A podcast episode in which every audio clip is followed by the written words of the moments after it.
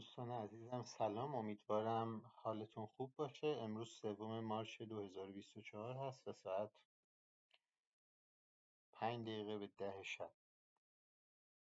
فصل سوم کتاب تفکر انتقادی رو یک مروری می‌خوایم با هم داشته باشیم. در فصلهای گذشته آموختیم که تفکر انتقادی مستلزم پرورش مهارتها، تواناییها و بینشهای بنیادین فکری هست. گفته شد که مهارتیابی در تفکر مثل کسب مهارت در بسکتبال، باله یا نواختن یک ساز موسیقی است. و همینطور گفتیم که از این مهارت ها میشه برای دو مقصود متفاوت استفاده کرد که خودمهوری یا انصاف بودن. متفکر منتقد می‌تونه متفکر خودمهوری باشه و سعی در به کرسی نشوندن افکار خودمهورانی خودش باشه. یا می‌تونه متفکر منصفی باشه و با بینش باز نظرهای مخالف رو بشنوه و اگر اونها درست بودن اونها رو بپذیره. توی این کتاب هدف اینه که ما روی تفکر منصفانه تمرکز بکنیم و این رو یاد بگیریم. منصف بودن مستلزمه. اینه که شبکه از ویژگی های ذهنی به هم مرتبط رو تو خودمون پرورش بدیم. پیشرفت متفکر انتقادی مرحله به مرحله و به صورت قابل پیش بینی رخ میده. پیشرفت یک امر چالش برانگیزه و نیازمند تمرین با برنامه است و در طی سالیان متمادی حاصل میشه و یک شبه اتفاق نمیفته توی این فصل عملکرد ذهن آدمی بررسی خواهد شد. اسم فصل هم فصل سه خودشناسی هست. در این فصل عملکرد ذهن انسان بررسی خواهد شد. نگاه دقیقتری خواهیم کرد به خودمهوری انسان و بعد اون برخی ویژگی های اساسی که برای دستیابی به خویشتنداری لازم هست رو بررسی خواهیم کرد. خودمهوری پنهان انسان در کارکردهای بنیادین ذهن متجلی میشه و ما باید این کارکردها رو و ارتباط اونها با همدیگر رو درک بکنیم. تنها راه برای درک و تغییر خود بررسی عملگرایانه کارکرد ذهن. سر تیتر اول پایش خودمهوری در افکار و زندگی است یکی از بنیادی ترین چالش هایی که انسان ها در مسیر آموختن با آن روبرو میشن سلطه تفکر و احساسات خودمهوران است. زندگی ما عمیقا ریشه در آرزوها دردها افکار و احساسات ما داره. ما از دیدگاهی کاملا خودخواهانه می‌خوایم که بیدرنگ حالمون خوب باشه خوشنود بشیم. فکر می‌کنیم که دقیق بودن دریافتها و منظورمون رشد فردی بینش درونی یا کمال نهایی برامون مهمه. اما اساسا اهمیتی به اینها نمیدیم. انگیزه چندانی برای کشف نقاط ضعف تعصبات یا خودفریبی هامون نداریم و بیشتر خواستار رسیدن به تمایلات خودمون جهت جلب رضایت بقیه و توجیه رفتارهامون هستیم. گرایش انسانها به تفکر خودمهورانه به این معنیه که هیچ شناختی از ماهیت تفکر و احساسات خودشون ندارن. برای نمونه بسیاری از ما به طرز ناخودآگاهی باور داریم. میشه بدون تفکر بسیار دانش کسب بکنیم یا بدون به کار بردن توان ذهنیمون مطالعه بکنیم. یا باور داریم که نوشتن نتیجه تمرین نیست. و حاصل یک استعداد ذاتی. در نتیجه مسئولیت یادگیری رو از سر خودمون باز می‌کنیم نمی‌خوایم شیوه های جدید فکر کردن رو یاد بگیریم و تفکرمون یک تفکر کلیشه‌ای و ساده انگارانه و خودمهورانه باقی میمونه و این مانع از درک توانمندی های واقعی ذهن میشه.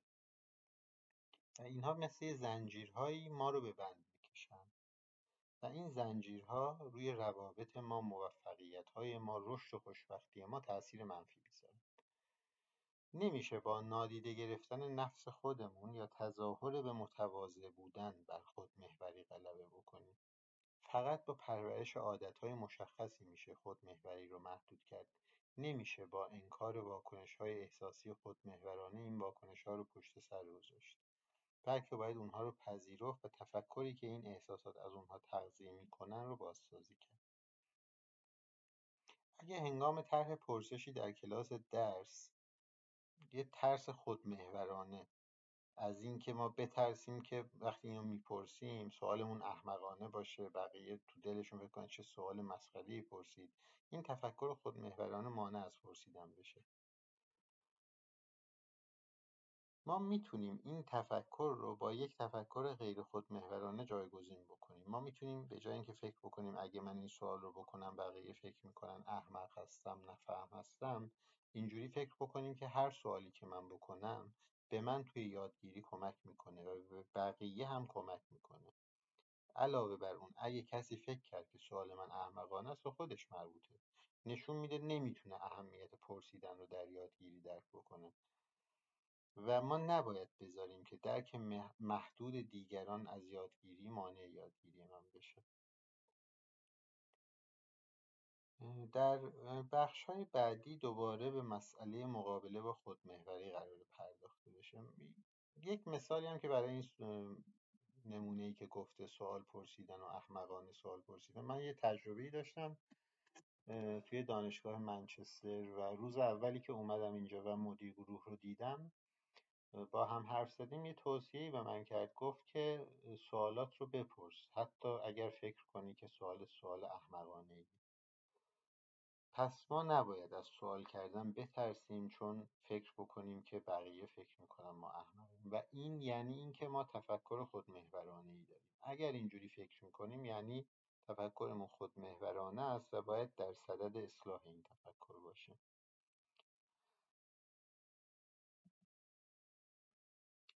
در اینجا کتاب تمرینی رو گفته و گفته که خودتون فکر بکنید. برای درک خودمحوری به خودمحورترین فردی فکر بکنیم که می‌شناسیم این فرد ممکنه اساسا خودخواه متکبر یا حتی تو ظاهرش فروتن باشه. رفتارش رو برای خودتون توصیف بکنید. با توجه به رفتار این فرد تفکرش رو چطوری توصیف می‌کنید؟ اون چه نوع احساساتی رو نشون میده؟ انگیزه هاش برای بروز این احساسات چیان؟ تا چه حدی برای رسیدن به اهدافش از دیگران استفاده می‌کنه؟ تا چه حد به احساسات و افکار دیگران صادقانه توجه نشون میده؟ سرتیتر دوم تعهد به انصاف است. هیچکس خودش رو خودمحور نمی‌دونه اما باید بدونیم که در بررسی ساختار ذهنمون درک خودمحوری خیلی مهمه. یک راه مقابله با خودمحوری فهمیدن این موضوع هست که تا چه حدی اجازه دادیم هویت خودمحورانه ما شکل بگیره. همونطوری که پیش از این هم ذکر کردیم همگی ما در فرهنگ ملت یا خانواده خاصی متولد میشیم. والدینمون باورهای خاصی رو به ما یاد میدن. درباره خانواده روابط فردی ازدواج کودکی اطاعت مذهب سیاست تحصیل. خود ما با افرادی ارتباط برقرار می‌کنیم که باورهای خاصی دارن و ما رو تشویق و به قبول کردن اون تحریک می‌کنن. در وهله اول ما محصول این تأثیرات هستیم و فقط با خودشناسی می‌تونیم چیزی بیشتر از یه همچین محصولی باشیم. اگر بدون چون و چرا اون چیزی رو که به ما یاد میدن بپذیریم احتمالا این باورها بخشی از هویت خودمحورانه ما میشن و روی شیوه اعتقادی ما تاثیر می‌ذارن چون ما تفکر که نکردیم برای پذیرفتن اونها. اونها رو پذیرفتیم چون به ما گفتن که اینها رو باید بپذیریم. همه ما یه جوری خودمحوریم که برای توجیه باورهای خودمون به طرز ناخودآگاهی از دلایل خودمحورانه استفاده می‌کنیم.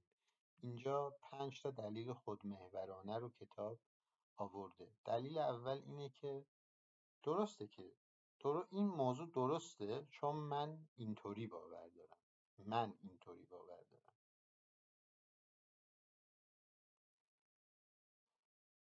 اگرچه این طرز فکر رو سعی می‌کنیم آشکار نکنیم. اما اغلب می‌بینیم زمانی که دیگران با ما موافق هستن اونها رو محق و وقتی مخالف ما هستن اونها رو ناحق می‌دونیم.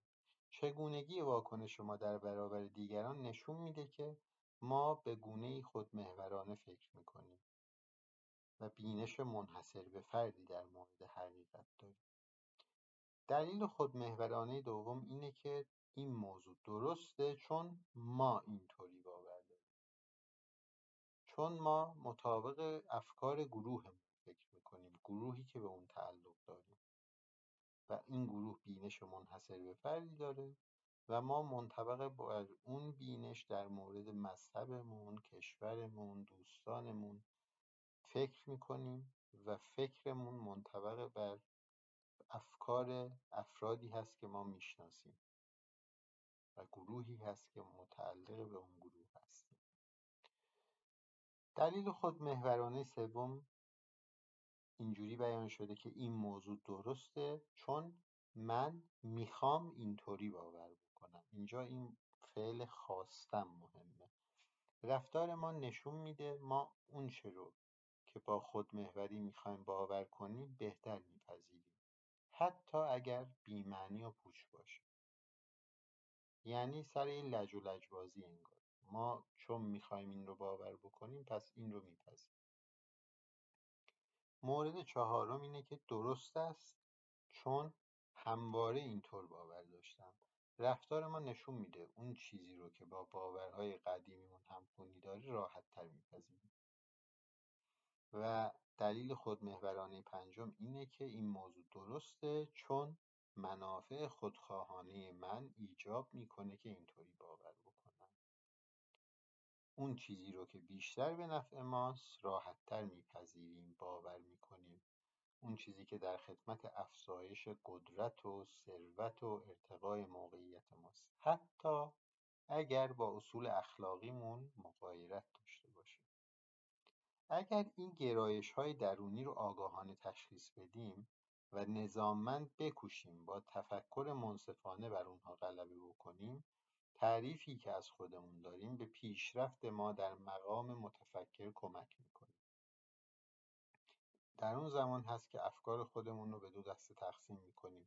افکاری که در خدمت اهداف سرشت خودمحور ما هستند افکاری که به پرورش بیطرفی و انصاف منطقی کمک می‌کنند. و برای این کار باید رابطه ای خاص با ذهن خودمون برقرار بکنیم و عملکردهای ذهن رو از نظر آسیب شناختی بررسی بکنیم. پس تا اینجا گفتیم که چگونه باید خودمحوری در افکار و زندگی رو پایش بکنیم تعهد به انصاف چی هست و رسیدیم به سومین سرتیتر این فصل که تشخیص سه کارکرد متمایز ذهن است. سه کارکرد مهم ذهن متمایز ذهن و بنیادین ذهن عبارتند از فکر کردن احساس و خواست و اراده.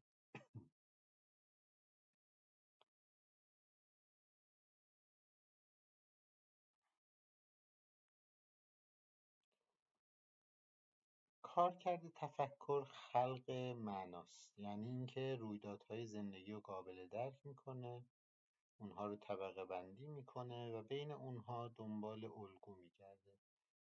کارکرد تفکر دائما میگه که قضیه این به فلان توجه کن بهمان توجه کن. و بخشی از ذهن که مسائل رو درک می‌کنه. کارکرد احساس پایش یا ارزیابی معناهایی هست که در بخش تفکر خلق شده. یعنی ارزیابی می‌کنه ببین اینا مثبت هستن منفی هستند و بر مبنای معناهایی که به هر یک از اینها نسبت میده یه حسی رو در انسان ایجاد می‌کنه. این کارکرد دائما به ما میگه که درباره اونچه که در زندگیت اتفاق میفته باید فلان حس رو داشته باشی. داری خوب میشی یا مراقب باش. داری توی دردسر میفتی کارکرد خواست یا اراده نحوه اختصاص انرژی هست برای عمل. مطابق تعاریفی که ما از امر مطلوب و ممکن داریم. دائما به ما میگه که فلان چیز ارزش به دست آوردن داره تلاش بکن. و اونو به دست بیار فلان چیز ارزش به دست آوردن نداره خودت رو خسته نکن. پس به این ترتیب ذهن دائما در حال مخابره سه چیز به ماست. چیزی که در زندگیمون روی میده چی هست؟ احساساتمون درباره اون رویدادها چی باید باشن؟ چیزهایی که باید پیگیری بشن و اینکه انرژیمون رو کجا صرف بکنیم. پس ما با تفکر جهان رو درک می‌کنیم راجبش قضاوت می‌کنیم دریافتش می‌کنیم تحلیلش می‌کنیم اونها رو مقایسه می‌کنیم با هم ترکیب می‌کنیم و به یک معنایی می‌رسیم. احساس به ما میگه که خوشحال باشیم راجع به اون غمگین باشیم افسرده باشیم مضطرب باشیم خسته باشیم نگران باشیم هیجان زده باشیم یا آروم باشیم. و خواست محرکی هست که ما رو به کنش وامی داره بر اساس تفکر و احساسی که داشتیم.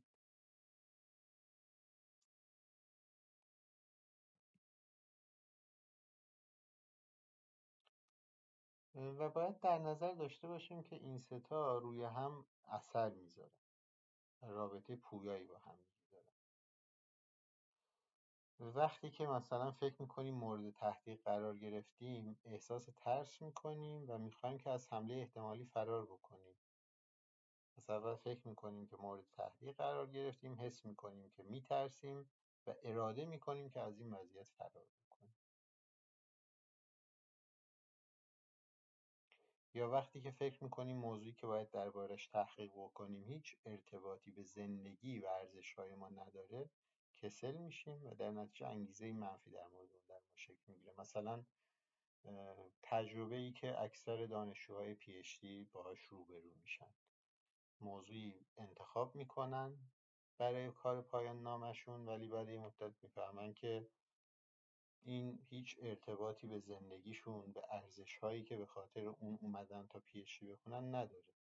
و بعد احساس کسل بودن پیدا می‌کنن و انگیزه منفی نسبت به اون پایان نامه ای که دارن انجام میدن پیدا می‌کنن و این ارادهشون رو میاره پایین برای انجام دادن اون کار. به خاطر همینه که به دانشهای پیشی توصیه میشه موضوعی برای پایان نامتون انتخاب بکنین که دوستش دارین که این باعث بشه محرکی باشه تا انجامش بدیم در اینجا در سر تیتر چهارم درک رابطه خاص با ذهنمون رو بررسی می‌کنیم. می‌خوایم ببینیم که ما چه رابطه ای با ذهن خودمون داریم. افراد به شکل ناخودآگاه رابطه ای نزدیک و خاص با ذهن خودشون دارن. و مسئله ای که اینجا مطرحه اینه که این رابطه ناخودآگاه به یک رابطه خودآگاه تبدیل بشه فعالیت های ما محصول ایده های درونی ما درباره کیستی و چیستیمونه اون چیزی که تجربه می‌کنیم جایی که میریم جایی که از اون اومدیم گذشتمون آیندهمون. علاوه بر اینها تمامی این ایده ها دائما بر روی احساسات ما درباره اونها تاثیر می‌ذاره. کارکرد هیجانات و احساسات هم عامل ارزیابی مداوم کیفیت زندگی ماست. ذهن برای هر فکر مثبتی که به اون باور داره احساس مثبتی تولید می‌کنه که با اون همخونی داشته باشه. برای هر فکر منفی هم احساس منفی ایجاد می‌کنه. اگر ما روابط متقابل بین سه کارکرد ذهن رو درک بکنیم بینشی که به دست میاریم می‌تونیم به نفع خودمون از اون استفاده بکنیم و روی کارکردهای ذهن تسلط پیدا بکنیم. ما از این رو احساس خوشی، شادی، ناکامی، درد، سردرگمی، آرزو، شهوت و بیتفاوتی می‌کنیم که به هر موقعیت تجربه ای معنایی نسبت میدیم چون به نحو خاصی راجع به اون موقعیت فکر می‌کنیم. و اون رو به احساساتی ربط میدیم که در موقعیت های مشابه یا وابسته تجربهش کردیم این معناهایی که خلق میشن ممکنه مبتنی بر بینش، واقعیت عینی، یک هوس یا حتی تعابیر غیرعادی از واقعیت باشند. برای مثال ممکن دو نفر تو موقعیت مشابه واکنش کاملا متفاوتی داشته باشند یکی احساس درد ناکامی بکنه در حالی که یه نفر دیگه کنجکاو و هیجان زده بشه برای نمونه شما یه دانش آموزی رو در نظر بگیرین که باید توانایی نوشتن خودش رو بهتر بکنه. دانش آموز اول احساس زحمت، سردرگمی و ناامیدی می‌کنه در نهایت تسلیم میشه. چون ذهن این فرد به کسب مهارت در مورد نوشتن یه معنای منفی نسبت داده و اون رو موقعیتی محکوم به شکست تعریف کرده.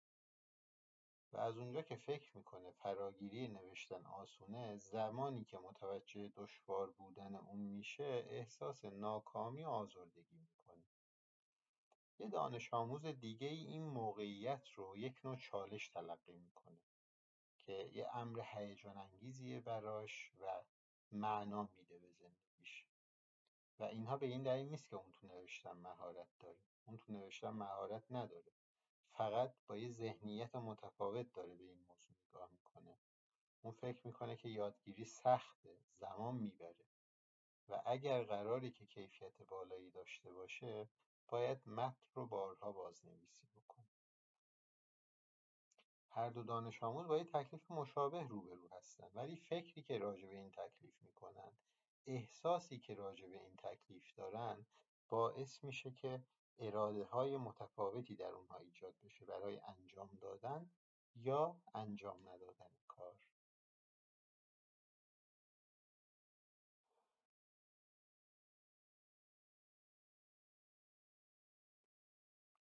پس ما از طریق تفکرمون می‌تونیم احساسات خودمون رو تغییر بدیم و تغییر دادن این احساسات می‌تونه روی خواست و اراده ما هم تأثیر بذاره. پس افکار ما خیلی مهم هستن.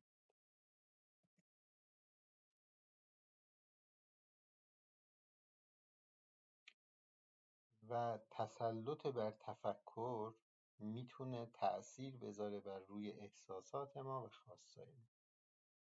وقتی که نقش‌های به هم مرتبط افکار، احساسات و انگیزه رو درک کنیم وقتی که بفهمیم برای هر حالت احساسی که تجربه می‌کنیم فرایند فکری مرتبطی وجود داره که تحریکمون می‌کنه عمل خاصی انجام بدیم وقتی می‌تونیم افکاری رو تحلیل بکنیم که در پس احساسات و آرزوها وجود دارن اون موقع است که می‌تونیم روی اعمالمون روی اراده هامون تأثیر گذار باشیم اگر توی یک کلاس حوصلمون سر میره می‌تونیم از خودمون بپرسیم چه تفکری به این احساس کسل بودن منجر میشه.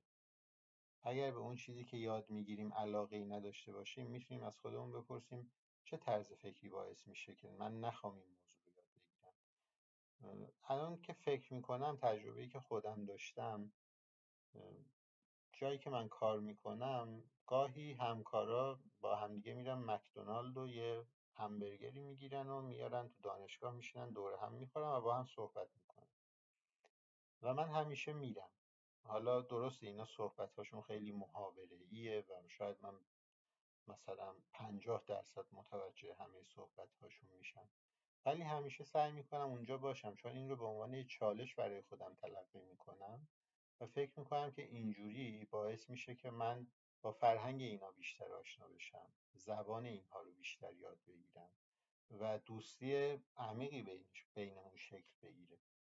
اگر فکر من اینجوری باشه که ای بابا من که نمی‌فهمم و دیگه فرهنگمونم که با اینا یکی نیست و چرا باید برم بشینم با اینها حرف بزنم اون موقع است که من کم کم دیگه یه آدم منزوی میشم و خواست و ارادم من رو به این سمت سوق میده که بشینم پشت میز کارم از اونجا تکون نخورم با هیچکی ارتباط نداشته باشم و این انزوا خب در دراز مدت می‌تونه آسیب زننده باشه.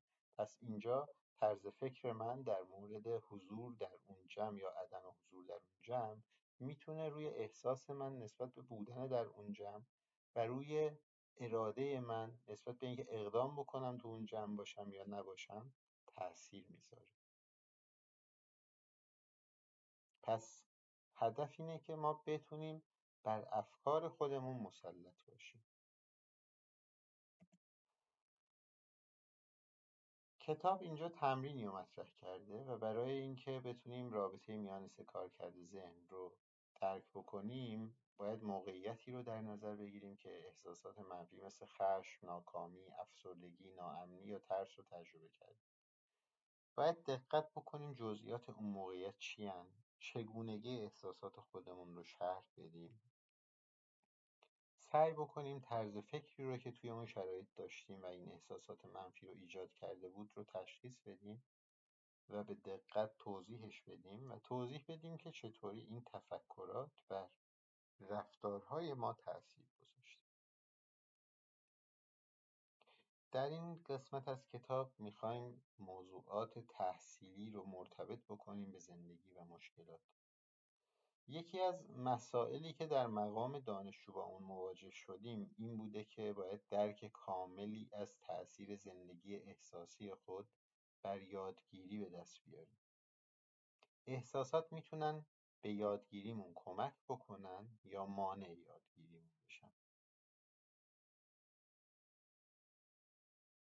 اگر یادگیریمون سطحی باشه باید روی افکار، احساسات و آرزوهایی تمرکز بکنیم که مانع از یادگیری عمیقمون میشن. و باید افکار و آرزوهایی داشته باشیم که انگیزه بخش برای کشف تفکر قدرتمند و برای یادگیری بیشتر باشن. باید قدرت استدلال درست رو کشف بکنیم تفکر غیر خودمحورانه رو بفهمیم و ارزش ادغام ها احساسات و قدرت اراده رو در زمان یادگیری بدونیم. مثلا وقتی بفهمیم که تفکر تاریخی ما رو از داستانهای خودمحورانه که می‌خوایم زندگیمون رو بر اساس اون بنا بکنیم رها می‌کنه تفکر جامعه شناختی ما رو از تسلط های همتا رها می‌کنه تفکر فلسفی به ما قدرت استدلال درباره سمت و سو و ارزشهای زندگی رو میده و تفکر اقتصادی ما رو قادر می‌کنه نیروهای قدرتمندی رو درک بکنیم که جهان رو تعریف می‌کنن؟ در این صورته که انگیزه کافی برای مطالعه و درونی سازی این موضوعات رو می‌تونیم پیدا بکنیم. انسانها بخش بزرگی از زندگی خودشون رو صرف تفکر درباره خواستها و ارزشهاشون می‌کنن. زندگی عاطفی به ما کمک می‌کنه تا بفهمیم تا چه حدی در دستیابی به ارزشهای فردیمون موفق هستیم. موضوعاتی که توی دانشگاه مطالعه می‌کنیم فقط وقتی رشد فردی ما رو تسریع می‌کنن که بتونیم چیزی رو که آموختیم متصلش بکنیم به زندگی شخصیمون برای مثال اگر به ادبیات اهمیت میدیم دوستش داریم و در نتیجه بیش از اون چیزی که برای گرفتن نمره قبولی لازمه براش وقت می‌ذاریم باید ارتباط های ادبی با زندگیمون رو کشف کنیم وقتی که ارتباط میان مسائل و مشکلات های داستان و مشکلات خودمون رو می‌بینیم دیگه ادبیات برامون زنده. میشه هایی که درباره اونها خونده بودیم توی ذهن ما زندگی می‌کنن. با اونها همزاد پنداری می‌کنیم با اونها رنج می‌کشیم و پیروز میشیم. وقتی که منطق درس در یکی از ابعاد زندگی معقول به نظر می‌رسه ارزش اون رو درک می‌کنیم و انگیزمون برای یادگیری بیشتر و درک و مطالعه بیشتر میشه. اگر بخوایم برای خودمون انگیزه ایجاد بکنیم که این گفتن که فقط مسئولیت خودمونه هیچ کس دیگه ای نمی‌تونه در ما انگیزه ایجاد بکنه. باید به دنبال ارتباط میان مطالب تحصیلی و احساسات و ارزشهای خودمون باشیم.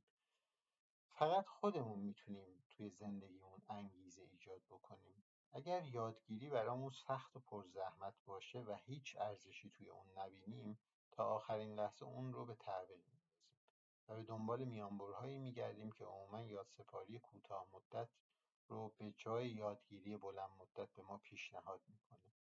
این تفکر باعث میشه که فکر کنیم اگر بتونیم از طریق حفظ کردن کارمون رو پیش ببریم چرا باید وقت بذاریم و اونها رو بفهمیم؟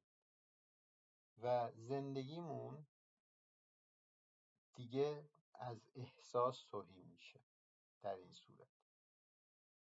دیگه کلاس ها برامون کسل کننده میشه. و با احساساتی زندگی می‌کنیم که دیگه تحلیلشون نمی‌تونیم بکنیم.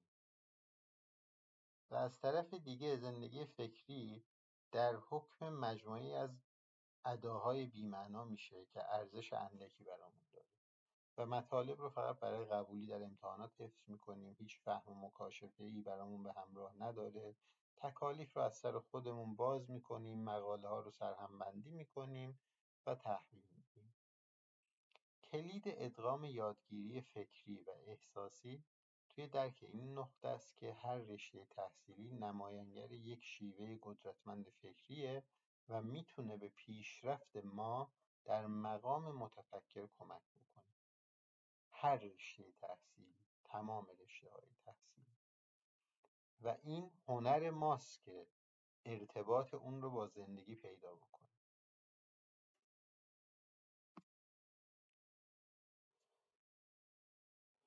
پس باید بتونیم برای آموختن چگونگی کشف قدرت های مختلف درسی وقت بذاریم. من رشتم سلامت دهانه رشتم اپیدمیولوژیه رشتم جامعه شناسی ادبیات حقوق پزشکیه باید بشینم وقت بذارم و ببینم که این رشته چجوری به زندگی متصل میشه. در زندگی من جایگاهش کجا خواهد بود؟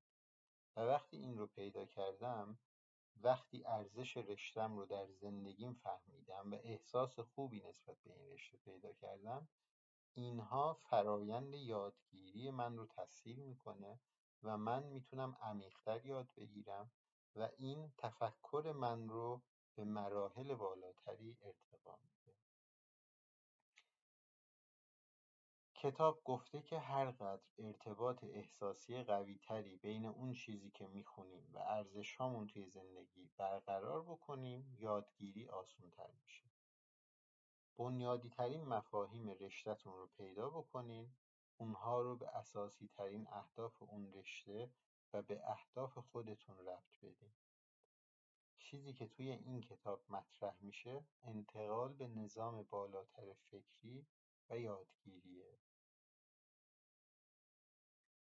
ولی این شما هستین که برای این انتقال به نظام بالاتر فکری باید وقت و انرژی بذارین و از اندوخته های احساسی خودتون بهره مند بشین.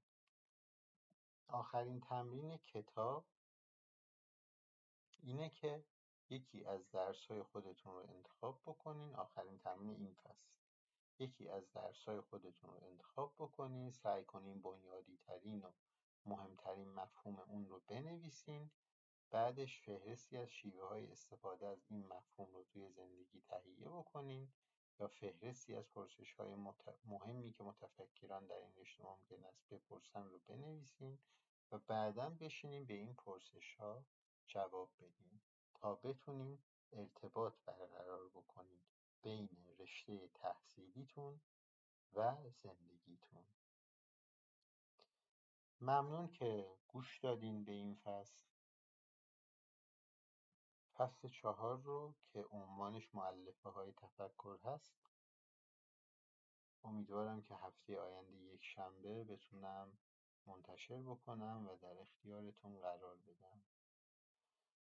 روز و روزگار خوش مراقب خودتون باشین. حالتونم همیشه خوب و سرحال باشه.